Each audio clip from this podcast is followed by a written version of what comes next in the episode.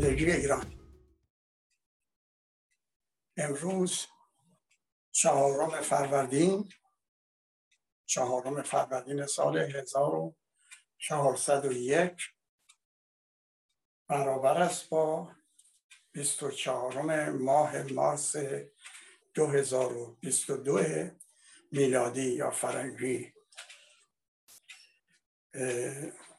برنامه امروز اولین برنامه که ما در آغاز سال نو شروع می‌کنیم که هم آغاز سال نو و هم آغاز سال صده پانزدهم خورشیدی. بنابراین نوروز امسال ما دو تا ویژگی داره. یکی ویژگی سال نو و یکی هم آغاز صده پانزدهم خورشیدی که بر روی امیدواریم باید امیدوار باشیم که در آینده نزدیک این سال ما به جای 1401 که مبدش از هجرت به حساب اومده و شروع شده برگرده به سالی که مربوط به تاریخ پرافتخار گذشته ایران است. همونطور که می‌دونیم محمد رضا شاه به دلیل علاقه و عشقی که به کوروش داشت مبدع تاریخ ایران رو از کوروش گرفت. ولی ما توجه داریم که اخوامنشیان اولین سلسله ایرانی نبودند. پیش از اون سلسله ماد سلسله ایرانی بود و میشه تاریخ رو به گونه حساب کرد به اون زمان برگرده یا بر روی همون زمانی که قبل از انقلاب اسلامی تعیین شده بود سال ایرانی به حساب میاد. افزون بر اشاره که کردم برنامه امروز رو با درود بر بینندگان و شنوندگان آغاز می‌کنم در برنامه بررسی رویدادها در تلویزیون رنگی کمان. در مورد نوروز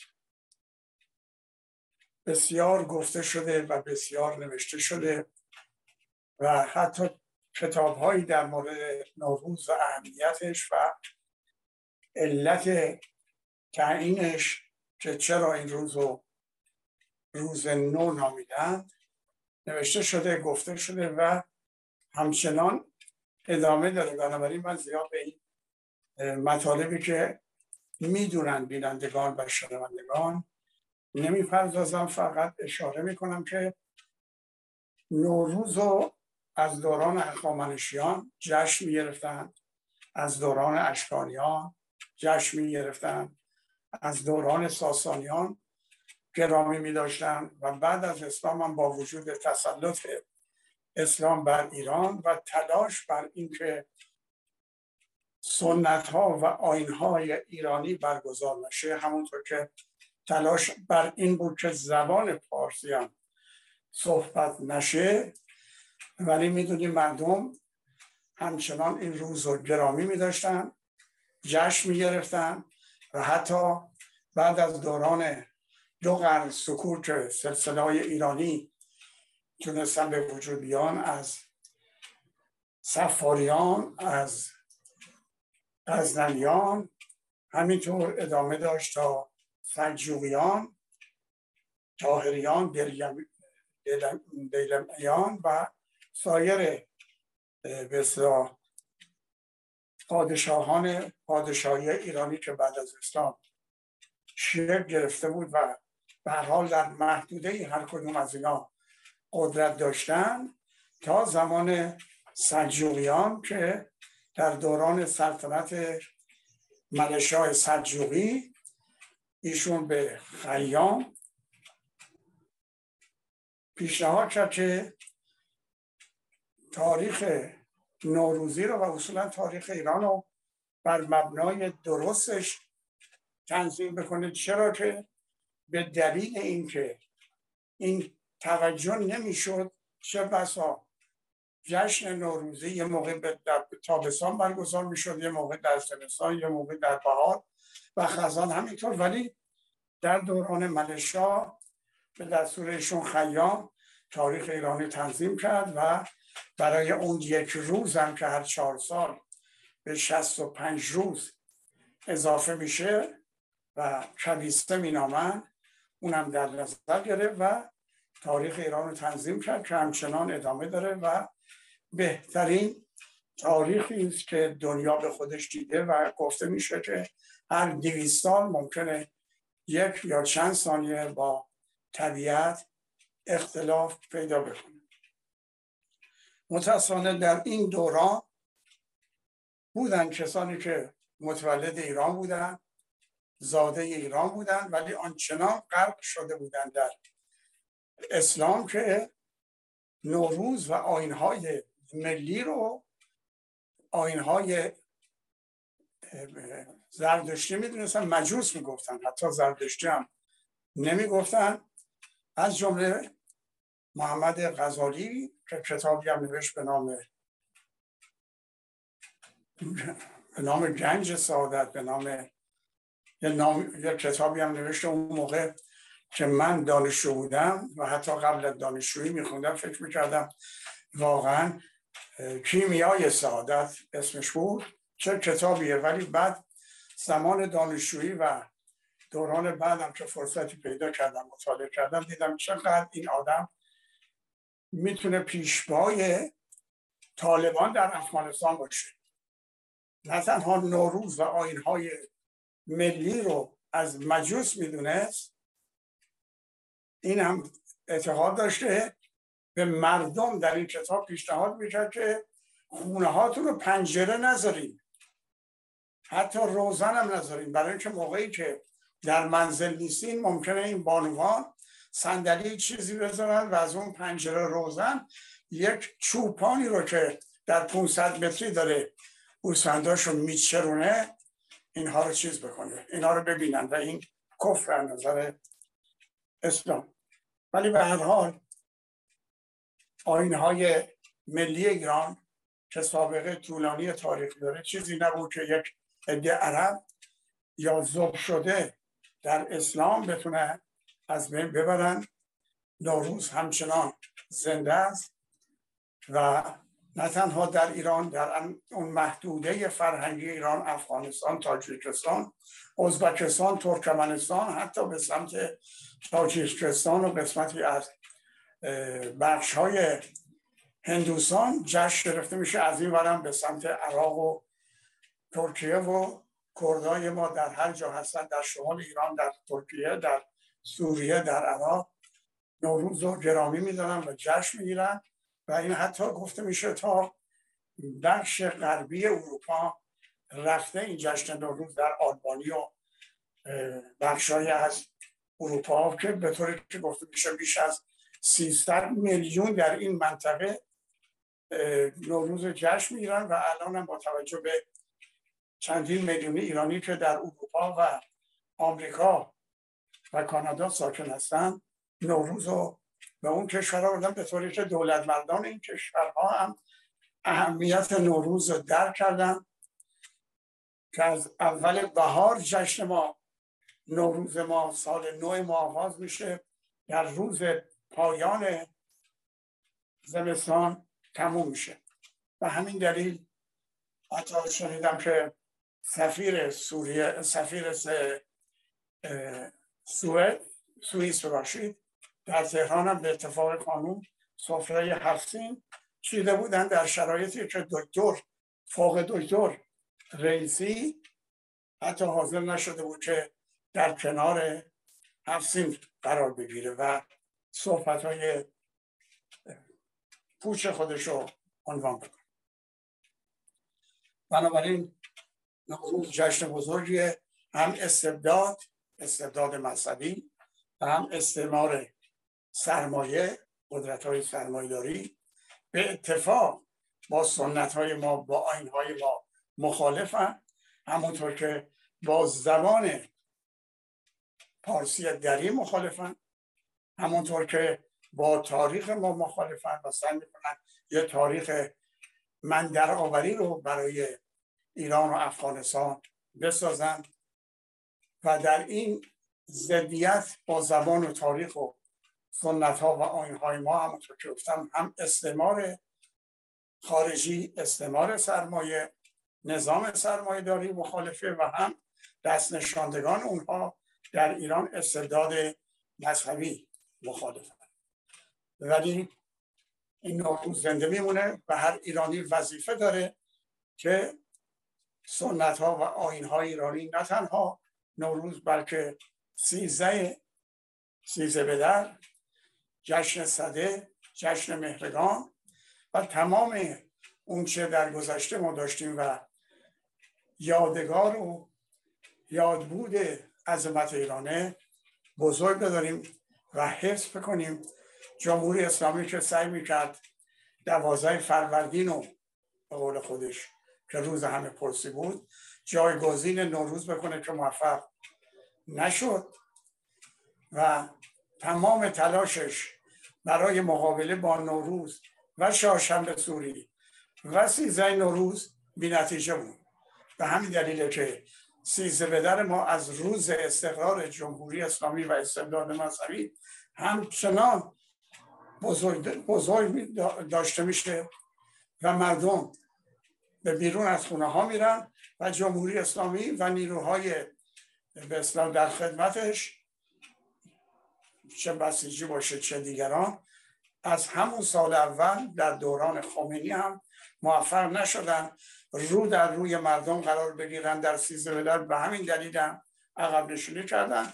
تا امروز که علی خامنه ای جانشین روح الله خمینی هم دیگه نوروز رو قبول داره و به مناسبت نوروز سخنرانی می‌کنه که این سخنرانی البته بیشتر عوام فریبی است که می‌کنه برای اینکه به مطالبی که باید اشاره نمی‌کنه به مطالبی که لازم نیست اشاره می‌کنه و یادی از سال گذشته خودش و افتخاراتش می‌کنه یا دستاوردشون ولی من میگم سالی که گذشت سال پیروزی ما بود. سال پیروزی همبستگی مردم بود. همبستگی ما همبستگی کشاورزان ما و همراهی و همگامی مردم پیروزی بزرگی بود. و همینطور گرد ها و اعتراضات معلمان ما دانشگاهیان ما مالباختگان ما کارگران ما کامیونداران ما و بازنشستگان ما. همه اینا پیروزی بود و مهمترین پیروزی از دید من همبستگی مردم در عدم شرکت در انتخابات ریاست جمهوری خمینی. یعنی روزی که خمینی تعیین کرده بود و رئیس جمهورش هم از قبل تعیین کرده بود اون روز و مردم با یک همبستگی بزرگ ملی ترک کردن تحریم کردن و شرکت نکردن و با تمام تلاشی که خمینی و عواملش کردن حتی در راه از راه پول دادن به رای دهندگان نتونستن ده درصد بیشتر مردم رو به پای صندوق ها بیارن که بیشترش هم در شهرستان ها و شهرستان های کوچیک بود. و اینا چون این جمعیت رو دستور داده بودن که انگوشتشون رو مهر نزنن میگردوندن. در تمام ساعت رایگیری که مقداری هم اضافه کردن. نتیجه این ده درصد رو رسوندن به ظاهرا به 20 درصد. و جالب این شکست بزرگ رو خامنی پیروزی به حساب بیاره. نه تنها عجیب خنده داره بزرگترین تو جهانی رو مردم خورده در انتخابات رئیس جمهورش باز ادعا می‌کنه در یکی از دستاوردهای ما حضور مردم حضور پرشکوه مردم در این انتخابات بود. و برحال یکی از ویژگی های آخوندی اصولا بگم. ویژگی های کسایی که دنبال مذهب میرن یا دنبال ایدئولوژی میرن یکی از ویژگی هایشون پررویه پررویی که حد نداره. بله های خمینی هم پیروزی های سال گذشته رو برشمرد و به قول خودش برنامه داد برای امسال و اسمش هم گذاشت تولید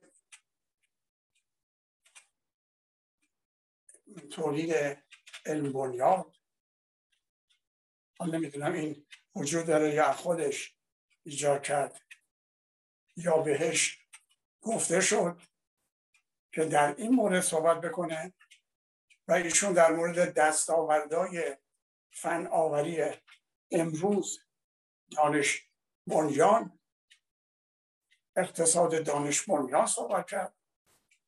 و گفت که ما چه دستاوردهایی خواهیم داشت. حتی در کشاورزی در مورد زمین و در مورد آب.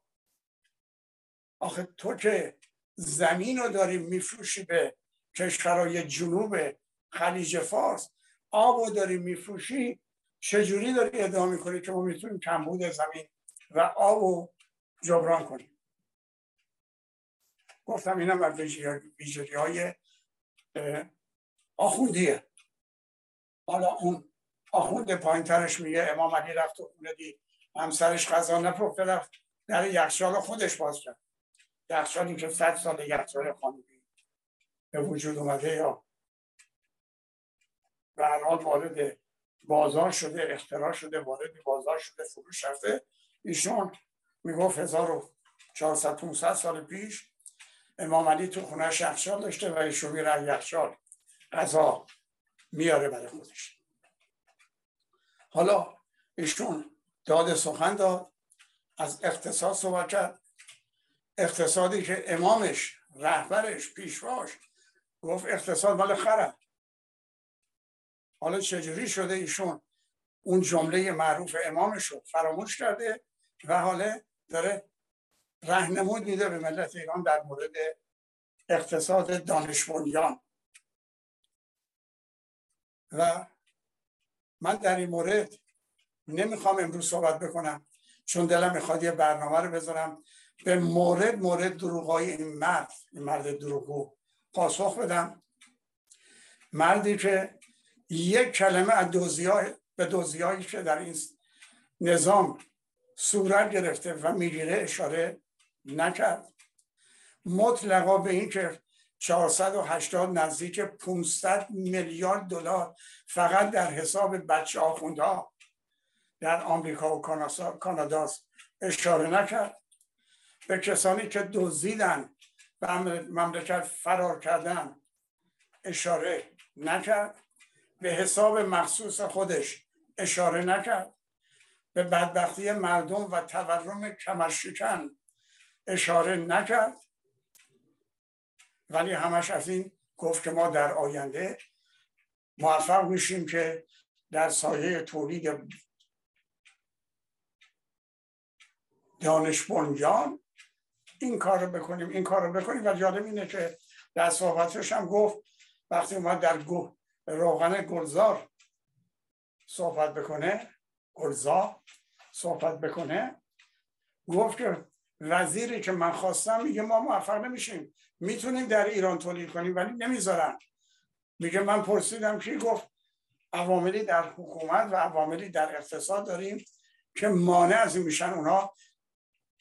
طرفدار اینن که این روغن وارد بشه و اونها در واردات سود ببرن.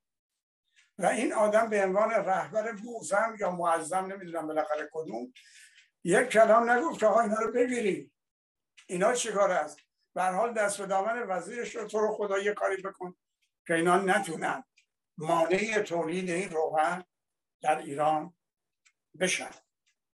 به حال همونطور که گفتم من سعی می‌کنم در هفته آینده فرصتی رو برای این بذارم و موردهای دروغ اینو مطرح کنم. هیچ اشاره نکرد. این آدم این طلب دوران محمد شاه یعنی طلب دوران گذشته از انگلیس. چرا در این 43 سال وصول نشد؟ و چرا موقعی که اینها دو ملیتی های ایرانی انگلیسی رو زندانی کردن پرداخت نشد؟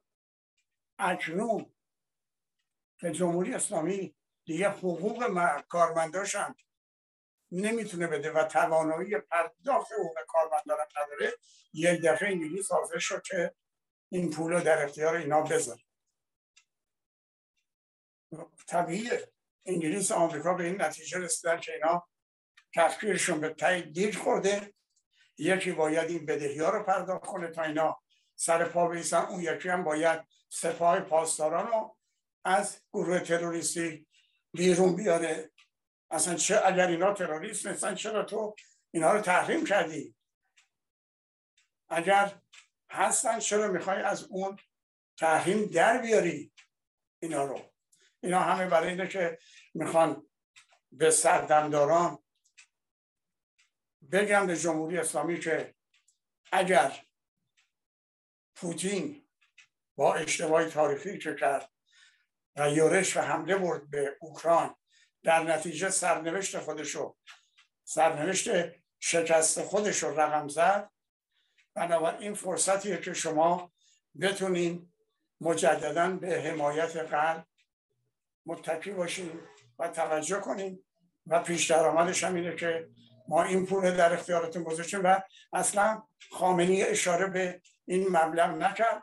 علتش اینه که از دید ما بخش بزرگی از این مبلغ به چی به آخوندا میره و به حساب خارج واریز میشه و بخشی هم به گروه های نیابتی از لبنان گرفته و فلسطین و سوریه و عراق و یمن و اینها میره.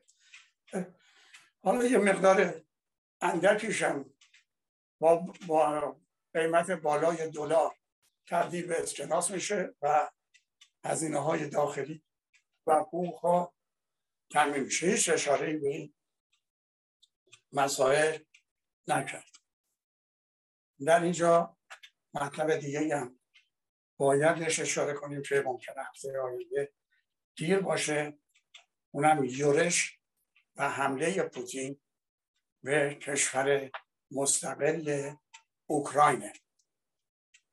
این آدم که دیکتاتوری اصولا دیکتاتورها وقتی طولانی میشه دوران قدرتشون دولت مدت استبدادشون طبیعتا دیوونه میشن. یا به سمت دیوونگی میرن. دوچار خود بزرگبینی میشن.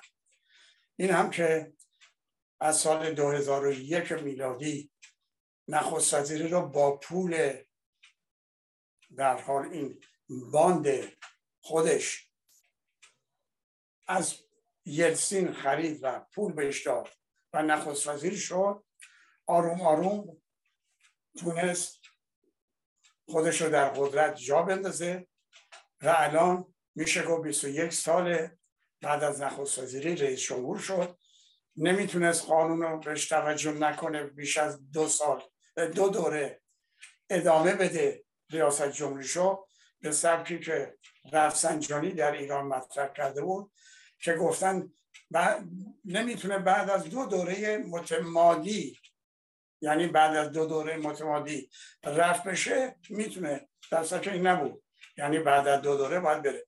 اینم از این گفته رفسنجانی برای خودش اصلا کرد و اومد نخست وزیری تعیین کرد که دست نشانده خودش بود. بعد از چهار سال گفت بله گفتن دو دوره متمادی بنابراین من می‌تونم مجددا رئیس جمهور بشم و رئیس جمهورم شد. حالا که ادعا می‌کنه که من باید تا سال 2036 یعنی نسبت بعدا 24 سال دیگم رئیس جمهور باشم. خب قدرت وقت دست یک کسی میمونه متمرکز میشه در دست یک فرد. این مدت در رأس قدرت باقی میمونه و یک آینده هم برای بودن در قدرت برای خودش تصور می‌کنه. طبیعتا این آدم به سمت دیوانگی میره. یکی از خود بزرگی های این آدم اینه که به این نتیجه رسیده که دوران استعمار تزار رو تجدید کنه و خب خوب می‌دونه که تزار در اثر شکسته که در سال 1905 از ژاپن خورد پایه هاش پایه های قدرتش سوز شد و به سوی سرنگونی رفت و سرانجام در 1917 با انقلاب بولشویک ها تزار نظام تزاریسم سرنگون شد و خود تزارم با خانوادهش توسط کمونیستا کسانی که قدرت به دست گرفته بودن اعدام شد. در زمین هم می‌دونه که به دنبال انقلاب 1917 کشورهای مستمره دوران تزار به سرعت اعلام استقلال کردند و کشور خودشون جمهوری اعلام کردن. و انقلاب سال 1917 که خودش درگیر مخالفت های داخلی بود و مخالفت خارجی توسط انگلیس که از قفقاز هم حمله کرده بود به داخل روسیه و مخالفین داخلی به نام روسیه روس های سفید در شرایطی نبود که استقلال اینا رو قبول نکنه. ولی از سال 1922 که تقریبا تصویر شد قدرت روسیه با بهانه اینکه این جمهوریا و جمهوری روسیه باید به اتفاق یک جماهیر شوروی جمهوری های شوروی اعلام کنیم اینا رو مجددا مستمره انقلاب بلشویکی کرد و به نام جماهیر اتحاد جمهوری های شوروی اینا مجددا مستمره شدن تا سرانجام در حمله که ارتش سرخ به افغانستان کرد بعد از استقلال جمهوری اسلامی که به خوبی سران روسیه تشخیص دادن که این خوابیه که برای اونا دیدن.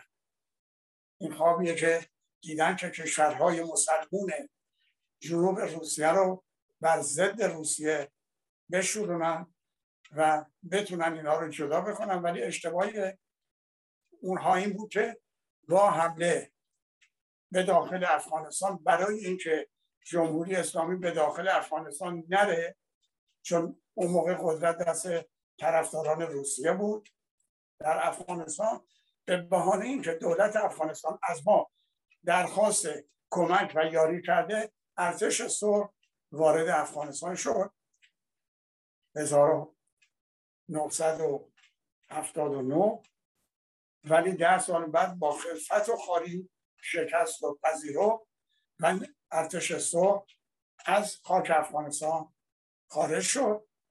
البته اینجا آمریکا و انگلیس و عربستان سعودی و قطر و پاکستان هم به عنوان اینکه یک دولت غیر مسلمون در اینجا آمده و اسلام به خطر افتاده کمک های لازم رو کردن ولی به هر حال ارتش سرخ شکست مفتزمانه متحمل شد و ناچار شد ارتش سرخ و از خاک افغانستان بیرون ببره و همین عاملی شد این شکست عاملی شد برای شکست دوران کمونیستی که سرانجام سقوط کرد و این کشورهایی که مستمر شده بودن مجددا مستقل شدن. حالا آقای پوتین به این نتیجه رسیده که دوران تزار و دوران روسیه جماهیر شوروی رو تندید کنه و خوبم فهمیده که دنیای ما دنیایی نیست که یک قدرت بتونه کشور دیگه رو اشغال کنه. برای اینکه با مقاومت مردم طرف میشه و سرانجام با خفت و خاری باید بیرون بره همونطور که افغان از افغانستان هم بیرون رفتن. به این دلیل ایشون تصمیم گرفته که این کشورها رو یک نفر دست نشانده بذاره در این کشورها و این دست نشانده یک آدم مستبدی باشه دیکتاتوری باشه و هر زمان که مردم بر ضد دیکتاتوریش قیام کردن نیروهایی رو به عنوان ایجاد امنیت بفرسته و اون دیکتاتور رو حفظ کنه. و این برنامه رو داره. اولین حرکتش حالا گویی که در بعضی کشورها مثل بلاروس مثل قزاقستان قرقیزستان نمی‌دونم ازبکستان در جاهای دیگه. حکومت باکو موفق شده بود. این دفعه تصمیم گرفت به اوکراین به بهانه اینکه اوکراین ممکنه یه روزی به پیمان ناتو بپیونده. ولی اینجا دیگه در شرایطی نبود که دولت اوکراین از ما درخواست کرده که ما ارتشمون رو بفرستیم. و به هر روی متوجه نبود که مردم اوکراین از استقلالشون دفاع می‌کنن. توجه نداشت. اگر قرار یک کشور حق نداره به پیمانی بپیونده چرا تو به پیمان شانگهای پیوستی؟ چرا اوکراین به تو مخالفت با تو مخالفت نکرد؟ بنابراین وارد شد با تصور تخیل اینکه حد اکثر اگر نگیم یک یا دو روز در سه روز اشغال می‌کنه سرزمین اوکراین رو که بزرگترین کشور از نظر خاک و مساحت در اروپا و بیش از 40 میلیون جمعیت داره. بدون توجه به اون انگیزه میهم پرستی مردم و دفاعی که از سرزمینشون خواهند کرد بدون توجه به اینکه چند سال پیش دیکتاتوری که روسیه در اونجا گذاشته بود مردم قیام کردن و بیرون کردن. به اینجا حمله کرد. این تصور سه روزه که بعد اصلاح کردن گفتن سه هفتگی الان چهار هفته هم تمام شد. و در خیلی از جاهایی که روسیه تونسته بود روزهای اول اشغال کنه مجبور به عقب نشینی شده. تعداد زیادی کشته داده. بسیاری از جنرال های ارتشش کشته شدن. مردم در روسیه قیام کردن بر ضد این جنگی که یک دیوونه را انداخته. میگن ما صلح می‌خوایم ما جنگ نمی‌خوایم. در این تظاهرات که در مسکو و سنت پترزبورگ روزانه انجام شده بیش از ده هزار نفر توسط پوتین بازداشت شدن. ولی این تظاهرات و مخالفت ها ادامه داره. بسیاری از مردم روسیه فرار کردن به گرجستان و ارمنستان. برای اینکه نگران که این دامنه جنگ به داخل روسیه هم کشیده بشه. از دید من و از دید بسیاری از صاحب نظران که صاحب نظران پوتین اشتباه کرد شکست خواهد خورد و این شکست عملا به سود مبارزات ملی و آزادی خانه مردم ایرانه. چرا که شکست پوتین جمهوری اسلامی و استبداد مذهبی رو تضعیف می‌کنه و فرصتی پدید میاره که ما در مبارزات ملی بتونیم موفق بشیم.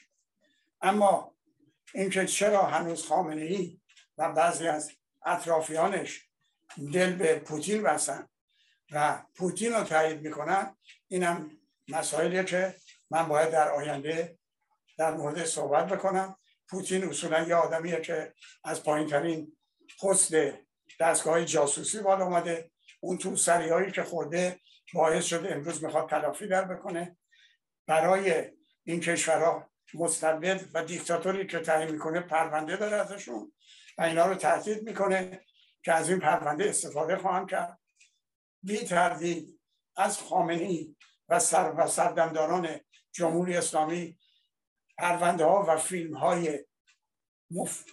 افتضایی داره و حالی کرده در سفر دکتر فوق دکتر رئیسی به مسکو و دیروز پریروزم وزیر خارجش اونجا نشون داده و ما از اینا استفاده می‌کنیم. شما هیچ چاره نداریم از این همچنان از ما حمایت کنیم و زیر چتر حمایت ما باشیم.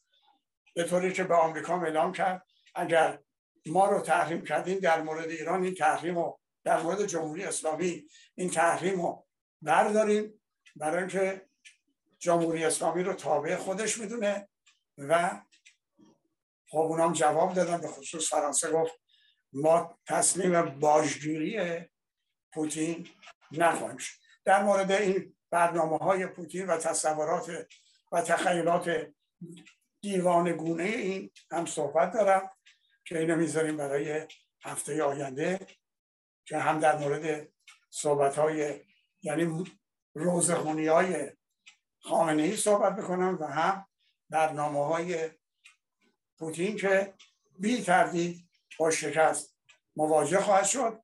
ولی درد اینجاست که ایرانی هایی که هموطنانی که نمی‌تونم حتی بگم ایرانی هموطنانی که یه زمانی تودهی بودن و اون خیانت ها رو کردن و در مورد اینکه ارتش سرخ از آذربایجان بیرون نمیره کف می‌زدن. از اینکه چرا قهرمان های روسیه قهرمان های ایران قهرمان های روسیه رو شکست میدن گریه می‌کردن. طرفدار واگذاری امتیاز نفت شمار به روسیه بودن بعد از فروپاشی روسیه متلاشی شدن من میگم. روسیه شوروی دو بخش شدن. بخش به نام چپ بریده و چپ نبریده. چپ بریده از خیلی روسیه گذشتن یا با اصلاح هم کاری می‌کنن یا با جریانات وابسته به قلب همراهی می‌کنن. ولی چپ ناوابسته ببخشید چپ نبریده که همچنان خودش رو طرفدار سرزمین روسیه به عنوان سرزمین مادر می‌دونه و استالین رو به نام معلم خردمند معلم خردمند های زیر ستم کسی که نمه آدم کشته بود. اینا همچنان دارن دست می‌زنن برای پوتین و اعلام می‌کنن که حتی میگن پوتین بود به اوکراین حمله کرد. از دیگرانی که می‌پرسن. بنده میگم نخه نخست وزیر سابق ژاپن آبه او اومد از روسیه رد شد به او یعنی پررویی هم حدی داره. یکی از گفته های مارکس اینه که دین افیون توده هاست. که من همیشه قبول داشتم از دبیرستان الان اضافه می‌کنم.